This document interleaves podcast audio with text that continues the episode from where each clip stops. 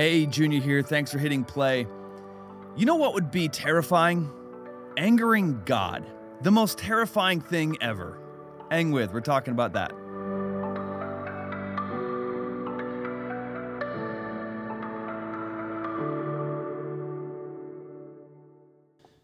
So to really get to know someone, you have to you have to learn what ticks them off. Right? For, so like for me to, to really know Nicole, my wife, uh, for us to have a good relationship, I have to learn what gets under her skin so that I don't do those things. And in our, man, we're gonna be married 12 years this summer. In our 12 years, I've learned a lot. Uh, for an example, I've learned that there's a right way and a wrong way to load a dishwasher.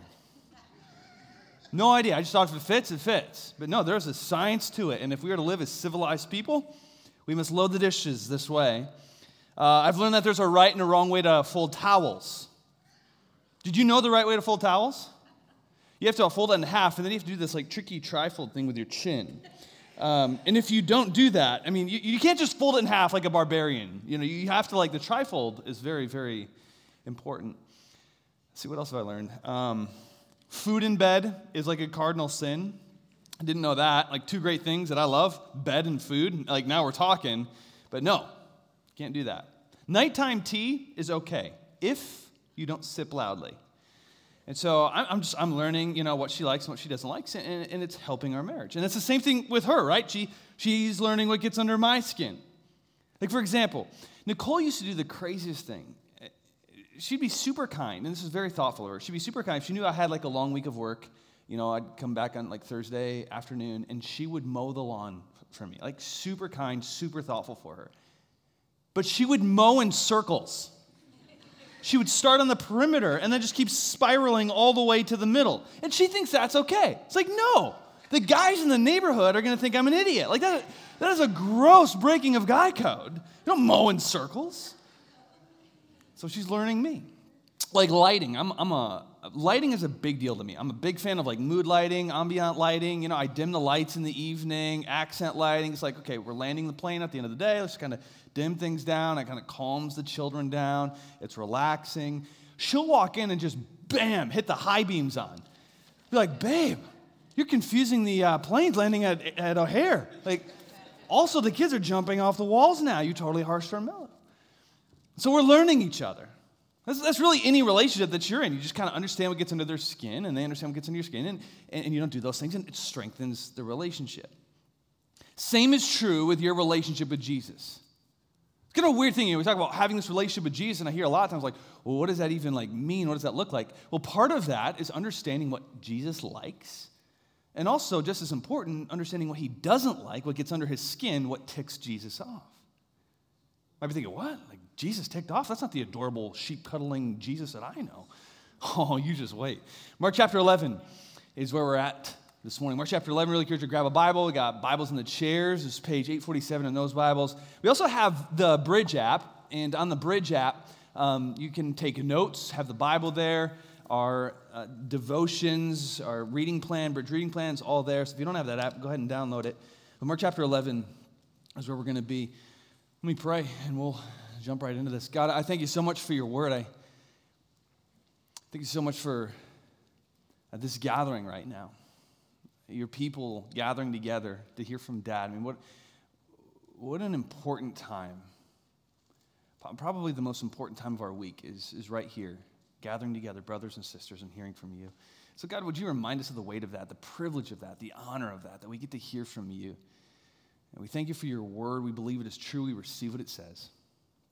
In the name of Jesus, please open our hearts. Please bring situations to mind and engage us. Please speak to us for your listening. In Jesus' name, amen. Well, as we enter into Mark chapter 11, the, the main thoroughfare in Jerusalem begins to crowd. Ladies hauling their food from the marketplace ask each other, like, what's going on? What is this? Why, why? And why does everybody have palm branches? Did we not get a memo here? And people in the crowd are asking each other, are, are, you sure he's coming this way? Is he coming this way? I think I saw him coming this way. And they're saying, Who, who? Who's coming this way? And through the shadows of the waving branches, they, kept, they catch a, a glimpse that almost makes them drop their groceries. Because there he is. He sits on a donkey, a symbol of peace. See, kings who rode into towns or cities on horses traditionally symbolized war, because with horses, it's speed, it's strength, it's power. But traditionally, kings who rode into cities on donkeys symbolized peace. A donkey is no threat, I mean, um, peace. The old prophet Isaiah prophesied that the Messiah would enter on a donkey. And here he is. It's so electric that even the pavement stones want to cry out. There's an energy that just hangs in the air, there's this hope. Though the commotion surrounds him, Jesus is somewhat reflective as he sits. Oh, he smiles and he nods and he, he makes eye contact with everybody who came out to see him, but he knows all of this is temporary. See, it's just a matter of time. These palm branches that are being waved will soon be wilted and brown. The coat lined street will soon be a trail of blood. See, at this point, it's just a matter of time. And Jesus is about to turn things up. We jump in, verse 11. Mark writes, And he, meaning Jesus, entered Jerusalem and he went into the temple. And when he had looked around at everything, as it was already late, he went out to Bethany with the 12. So, right off the bat, we see something got under Jesus' skin. Now, we don't know what it is yet, but something just ticked him off. He's not going to lose it, though. He's not going to fly off the handle. He's going to be very, very intentional. And so, he decides in this moment that he's going to do something, but he's not going to do it right now. It's late. So, he leaves the city, heads to a suburb of Jerusalem called Bethany. This is where Lazarus and his sisters are, stays with them. Verse 12. On the following day, when they came from Bethany, Jesus, he was hungry. And seeing in the distance a fig tree and leaf, Jesus went to see if he could find anything on it. So on the way into town, they're stopping for breakfast. Now, this is odd because uh, it's not fig season.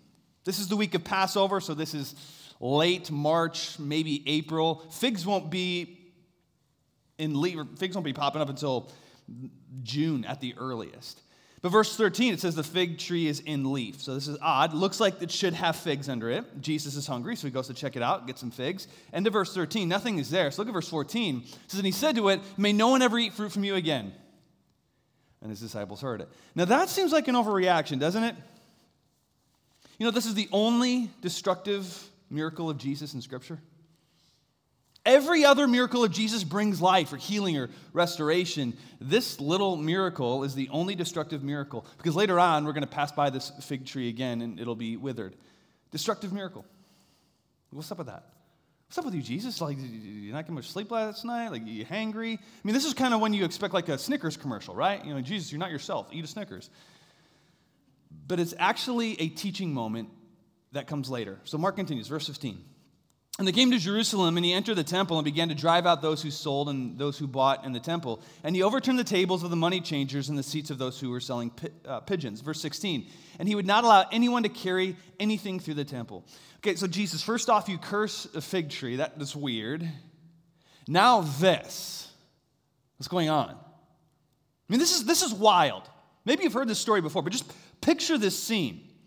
It's Passover week at the temple. The courtyard of the temple is jam packed. There's this electric energy from yesterday that still hangs in the air, but that energy is about to shift. Those who wait in line to get into the temple courtyard, they're about to see a show. See, first the sound of yelling echoes off the limestone walls. Thick wooden tables thud on the pavement stones. A crack of a whip in the air. Jesus went out and made a whip. How cool is that? He made his own weapon. A crack of a whip in the air. One merchant, hands full of goods and money, scurries through the crowd and out the exit, and a hush falls over the courtyard. It has never been this quiet up here, even on a low attended day.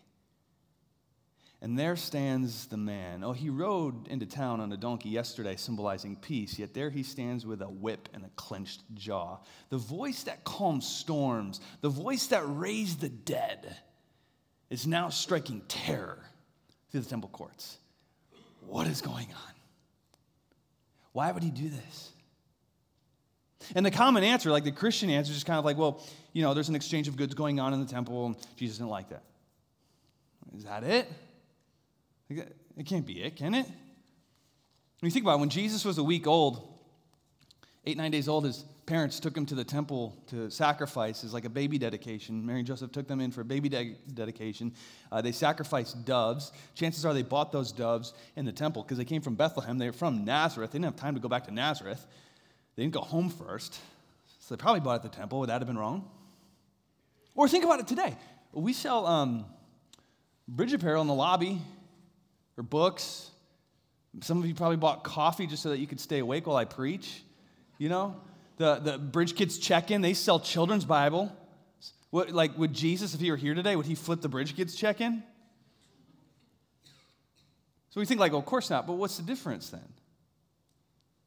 See, there's something happening here far deeper than the typical interpretation of this story. But to go deeper and get that, we have to understand the temple. So I want to take you to the temple, walk around, and get a feel for what's going on. Here's a picture of the first century model of the temple. According to scripture, according to archaeology, according to secular historians like Josephus, uh, this is what it would have looked like. Now, this temple is not around today. It was destroyed 35 years after Jesus. Today, the Dome of the Rock sits where the temple was. The Dome of the Rock is an Islamic shrine uh, with a mosque on the grounds. Uh, so when you see pictures of Jerusalem, for example, like this dome always kind of sticks out because it's like a, a, golden dome. Um, that's where the temple was. Now, a good chunk of the courtyard around it is original. So a lot of these stones, I've been up here before, a lot of these stones uh, would have been stones that Jesus would have walked on and, and, and preached on. Um, so it looks like this today, but it would have looked like this during this time.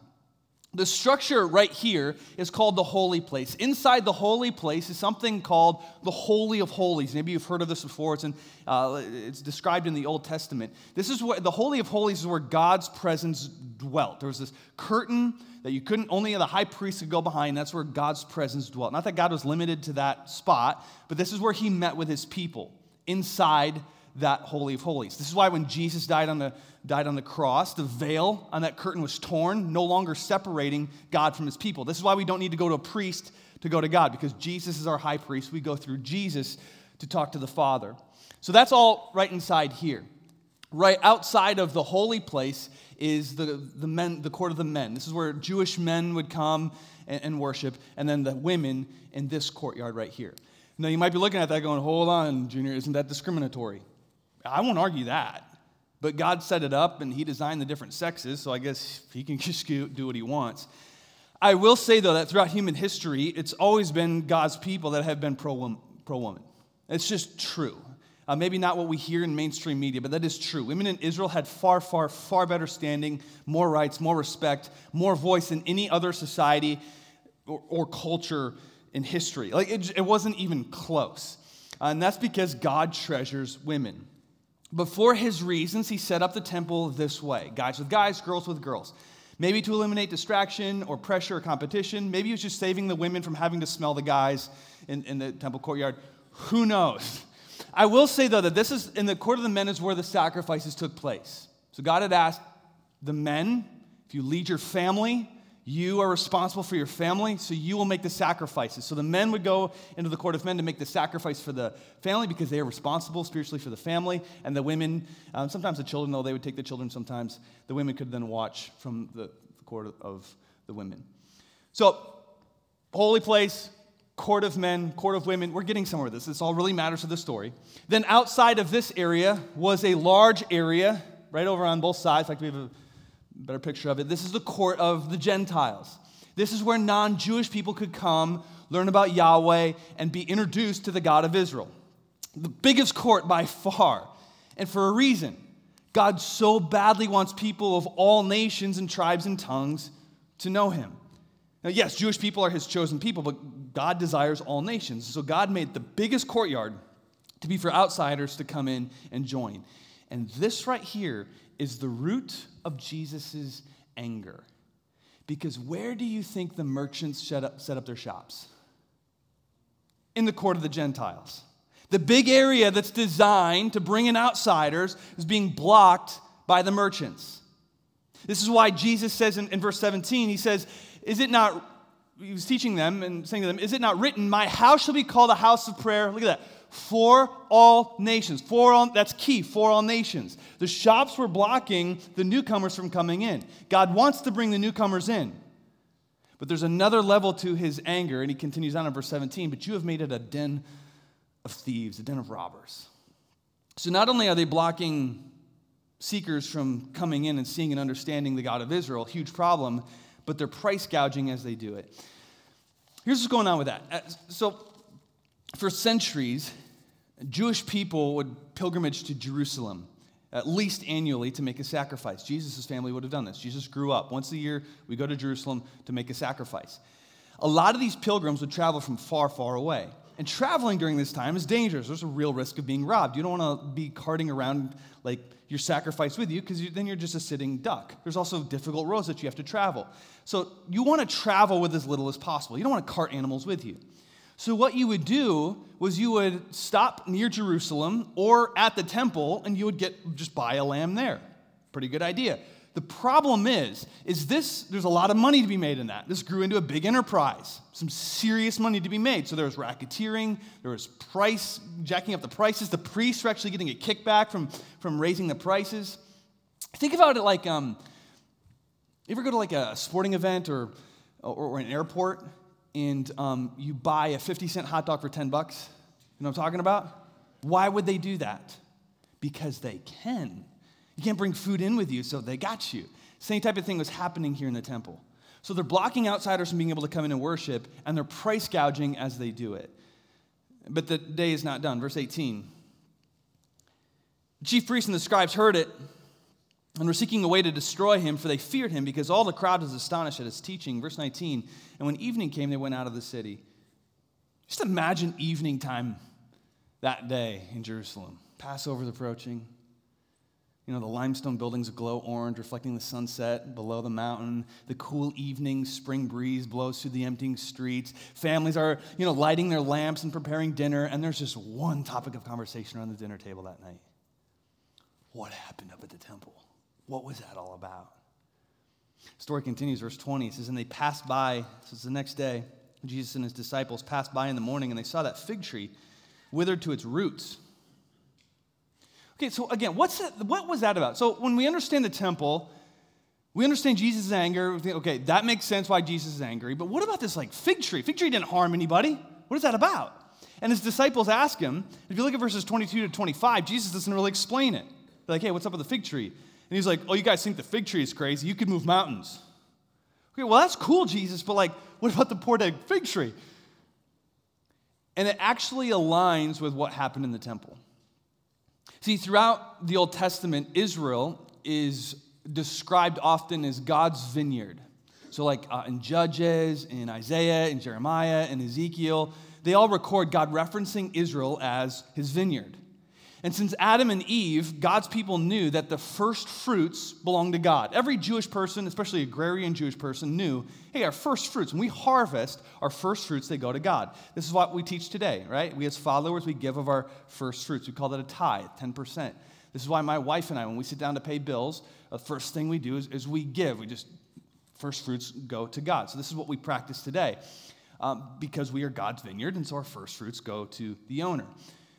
Here we see God in flesh has come to Jerusalem. So the owner of the vineyard, Israel is the vineyard, the owner has arrived. The time for the harvest has come. God is here. Salvation has come. The prophets have been warning for hundreds of years. The owner's coming, the owner's coming. And now the owner of the vineyard is in the building. Here he is. It's Passover, big celebration. Jesus is riding a donkey. The owner is in the house. But the religious leaders have rejected him and the court of the Gentiles is blocked. So Jerusalem looks ready, big celebration, Passover, the owner's here, donkey, but it's not ready.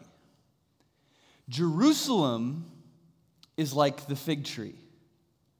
The fig tree leaves are full, it looks ready, there should be fruit, but there's no fruit. And that gives us a peek into what angers Jesus. These are in your notes. What angers Jesus? Hypocrisy.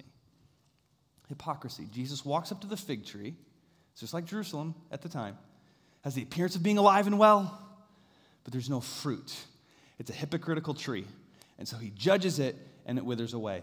In the same way, Jesus walks up to you and he walks up to me. And if there's no fruit, he does the same. He judges us and we wither away. And I know that sounds really harsh, but this is, this is the idea that Jesus is getting at. In fact, this is littered throughout the Gospels. Who does Jesus struggle with the most in the Gospels? The religious leaders. Why? Because of their hypocrisy. Hypocrisy gets under the skin of Jesus. To which we think, and uh, it was a lot of times we cheer Jesus on, you know, when he's like fighting the Pharisees, like, yeah, get those hypocrites. But then we need to stop and consider would he have to come after me, though? So here's what I want to do. We've done, we did this a couple weeks ago. I want to it again. We're going to take a little litmus test and see how much of a hypocrite you are. I know this is like the worst, but we're going to do it.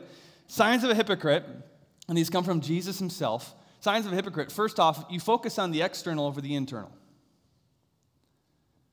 Hypocrites evaluate themselves and others based on the external. That's why Jesus said to a bunch of hypocrites, He said, You clean the outside of the cup and the plate, but inside you are full of greed and self indulgence. You look the part, you look good in church. Social media looks fantastic. Circle of friends are pretty, but inside, there's just anger, bitterness, greed, self righteousness, envy, all sorts of ugly. Second sign of hypocrisy is other people's sin bothers you more than your own. The other night, uh, Nicole and the girls and I sat down for dinner, and we, we prayed for dinner. And my youngest, Reese, after I said amen, Reese says, uh, Dad, Nora opened her eyes during prayer. Interesting. How did you know? It's like, well, I opened my eyes, but I had to make sure everybody else was closing theirs. Like, what a little rule obsessed Karen. Like, hypocrite. Where does that little girl get that from? From her daddy. The other night, I, I, was, I was lecturing the girls about putting their shoes away nicely when you come inside. Like, don't walk in the door and just take off your shoes. Like, put them where they go on the shelf nicely. Like, it's not that hard, ladies. Put the shoes away. Guess whose shoes were right in front of the door? Mine. Other people's sin bothers me. Other people's laziness, oh, it gets under my skin. Other people's lack of care bothers me. Other people's attitudes angers me. Other people's sin, I hate it. My own, well, okay, come on. Not that big of a Like, I'm, I, I mean well, okay? Oh, I'm a hypocrite. And I bet I'm not the only one here. Jesus said this. He says, a bunch of hypocrites, he says, Why do you look at the speck in your brother's eye, but do not consider the plank in your own? See, sin should bother us. Sin should bother us in general. When we see sin, it should bother us. But our own sin should be the most glaring. Our own sin should bother us the most. Third sign of a hypocrite is you have misplaced priorities. What does that mean? Well, think about what's going on here in the temple. Right? The temple leaders are such critics of, of Jesus, yet people are struggling to worship based on their rules. So they're all about the rules, meanwhile, people are struggling to worship. Their priorities were completely off. And we're guilty of this. A few years ago, a, a guy uh, came to church to, to visit church. Cool guy. He's in his 30s, um, doesn't go to church. His mom did. His mom came here, and um, she finally got him to visit church. it's always funny when people razz me about my appearance. Like I get it, you know. People, but people razz me about my appearance. It's fine, totally get it. But the, the same people who razz me about the way I look, um, when their unbelieving friend or their unbelieving child come, uh, who do they want to introduce them to? The guy with the appearance that they hate. It's just kind of funny how that works. But anyways, this, this, so this lady brought her son to me, and, and he said to me, he's like, "Man, I, I love your tattoos. I, I, want one so bad, but like my mom, it, it really let her down. And you know, if I got a tattoo." Talk to him more, and uh, come to find out, and he's not a believer, so I'm not like judging him, but come to find out, um, you know, he's living with his, his, girlfriend, he's sleeping with his girlfriend, he, he hasn't been in church in decades. And so I just sat there thinking, like, okay, but why was it that his mom's influence was stronger about tattoos versus his lifestyle? Why was that communicated to him like that? Misplaced priorities here, caring about the wrong things. See, a focus on rules, how we come across our image, not the heart. And I'm guilty of that. Like, I hate it when I'm more strict with my kids around other people than I am behind closed doors. Like, my hypocrisy wants my kids to act better around others than at home because of how it makes me look. Misplaced priorities. See, hypocrites place a high priority on traditions, image, how are we coming across, instead of the heart. So, looking at these, how'd you do?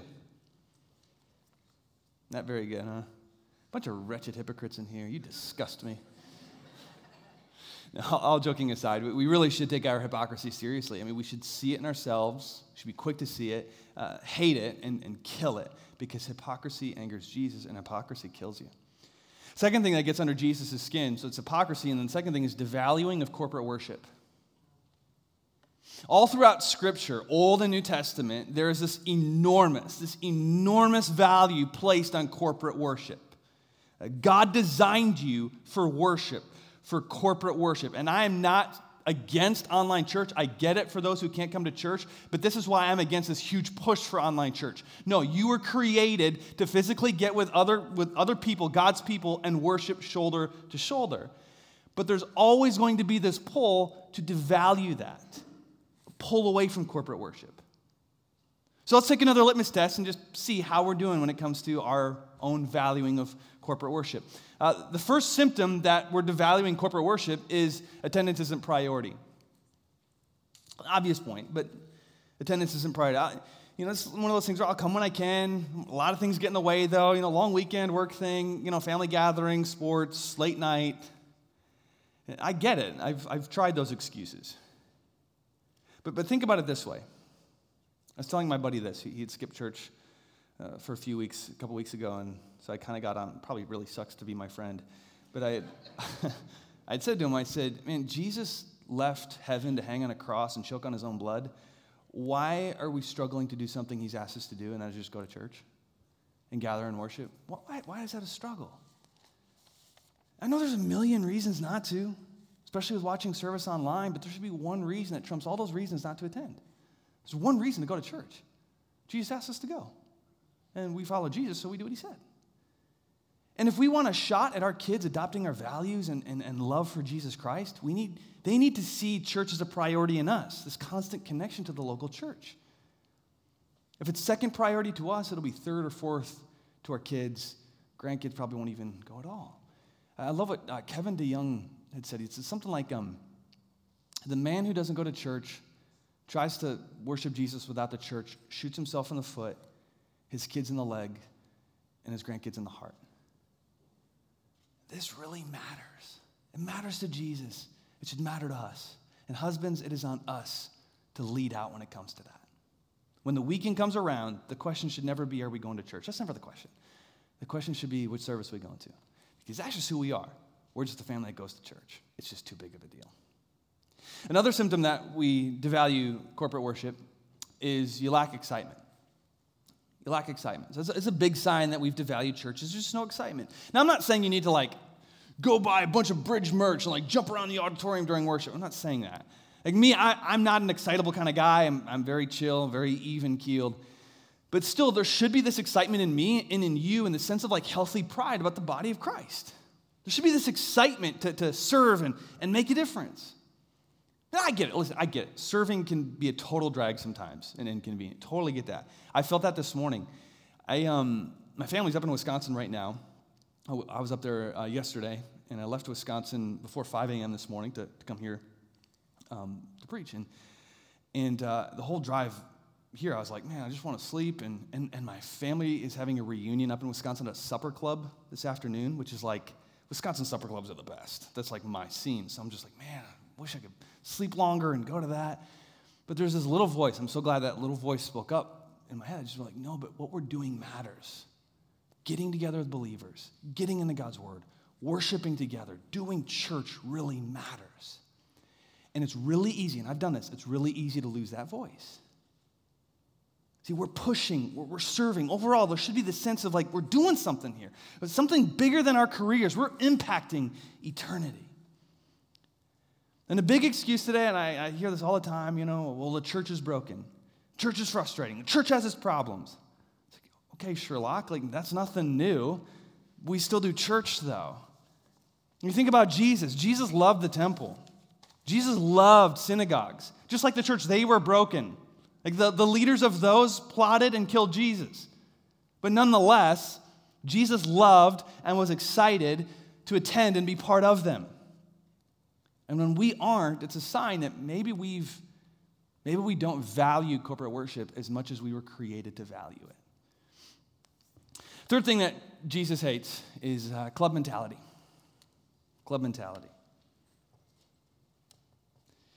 It's one of the greatest temptations for people, even God's people. And we see it here in the text. The court of the Gentiles is blocked, large populations having a hard time coming in and learning and experiencing the God of Israel in this community.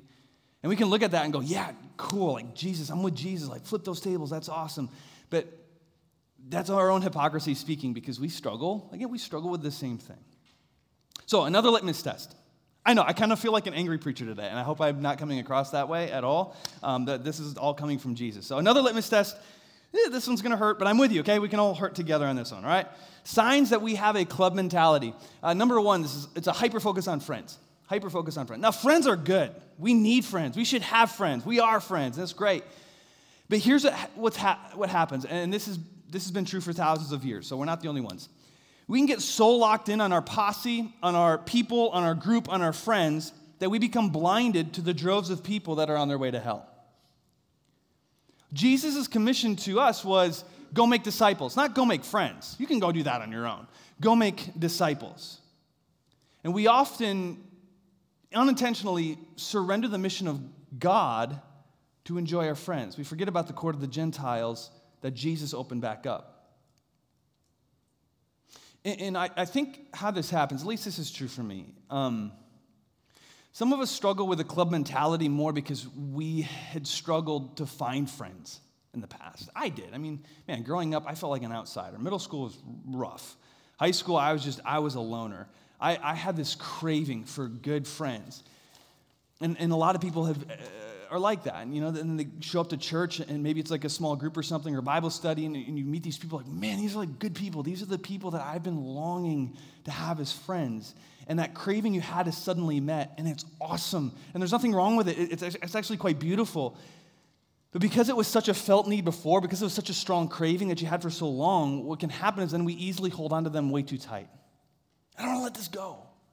And you look for them in the lobby, which is natural. You look for them at, at events, and again, that, that's natural. But after a while, what happens is you start to forget about the others coming in. Others who had that longing that you had. Others need groups, and others need friends, and others need an open community feel. But we fear that we're going to lose what we, what we love so much that we can unintentionally close the court of the Gentiles.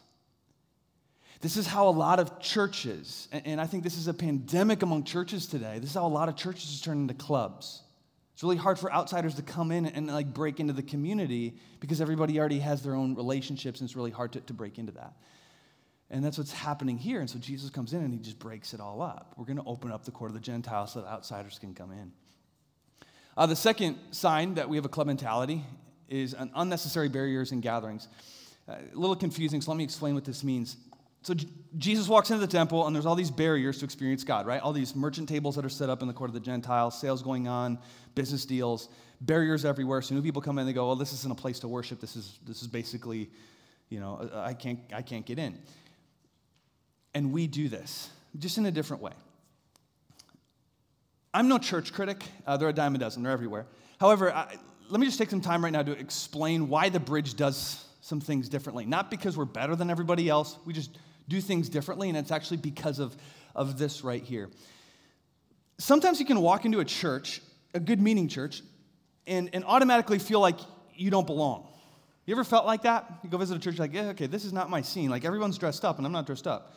Or everyone's using Christianese lingo, which kind of cracks me up. Christianese lingo. You know what I'm talking about? Christianese lingo, like joy in the journey. I don't know what that means. Or, and God's people said, what? What, what God's people say? I don't, I don't know what you're talking about. Or the worst, worst is uh, we just need to love on each other. Uh, uh, no, we're not gonna, you know, no thanks. Uh, or I've heard traveling mercies. No idea what that means. Uh, we, we say fellowship. Can't call it hanging out. No, it's, it's, uh, it's fellowship. Meanwhile, outsiders looking at us going, We have no idea what you guys are talking about, and please don't love on us. and while the intentions are, are fine, maybe even good, that can all, all that lingo can be a barrier for outsiders coming in because they just think those guys are just weird. They love on each other and traveling mercies and you know. So we don't want to.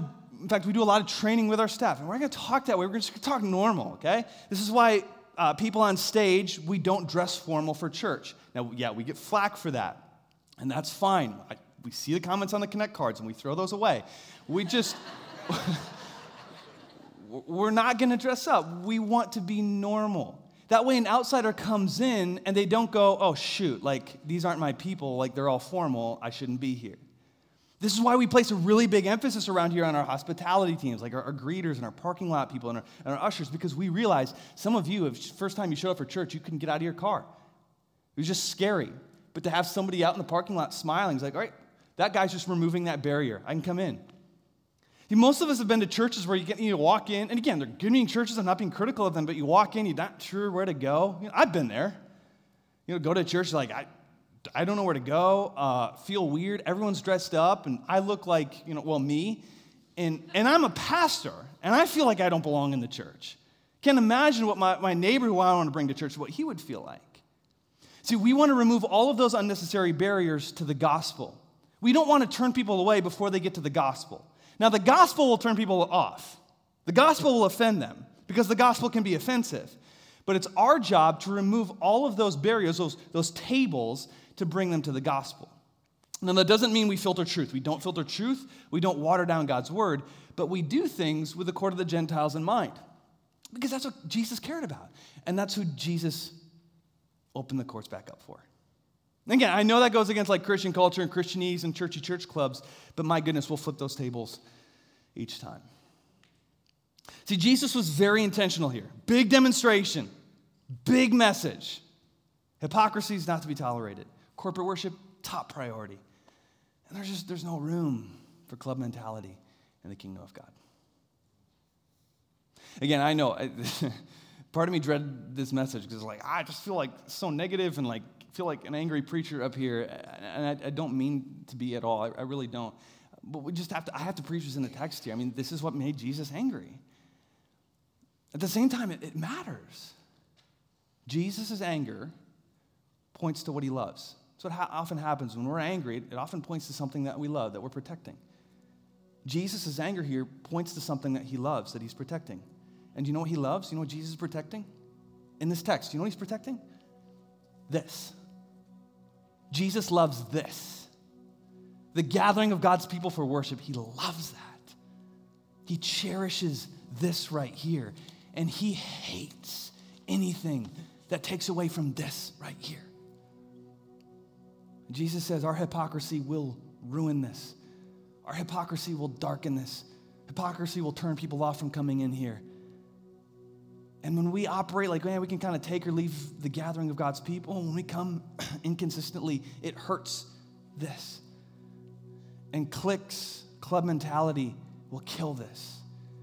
Jesus is angry at those because he loves this. He loves seeing us be real. He loves seeing us make sacrifices to get together, and He loves seeing us bring in outsiders. That is the heart of Jesus Christ. And that should be our heart as well.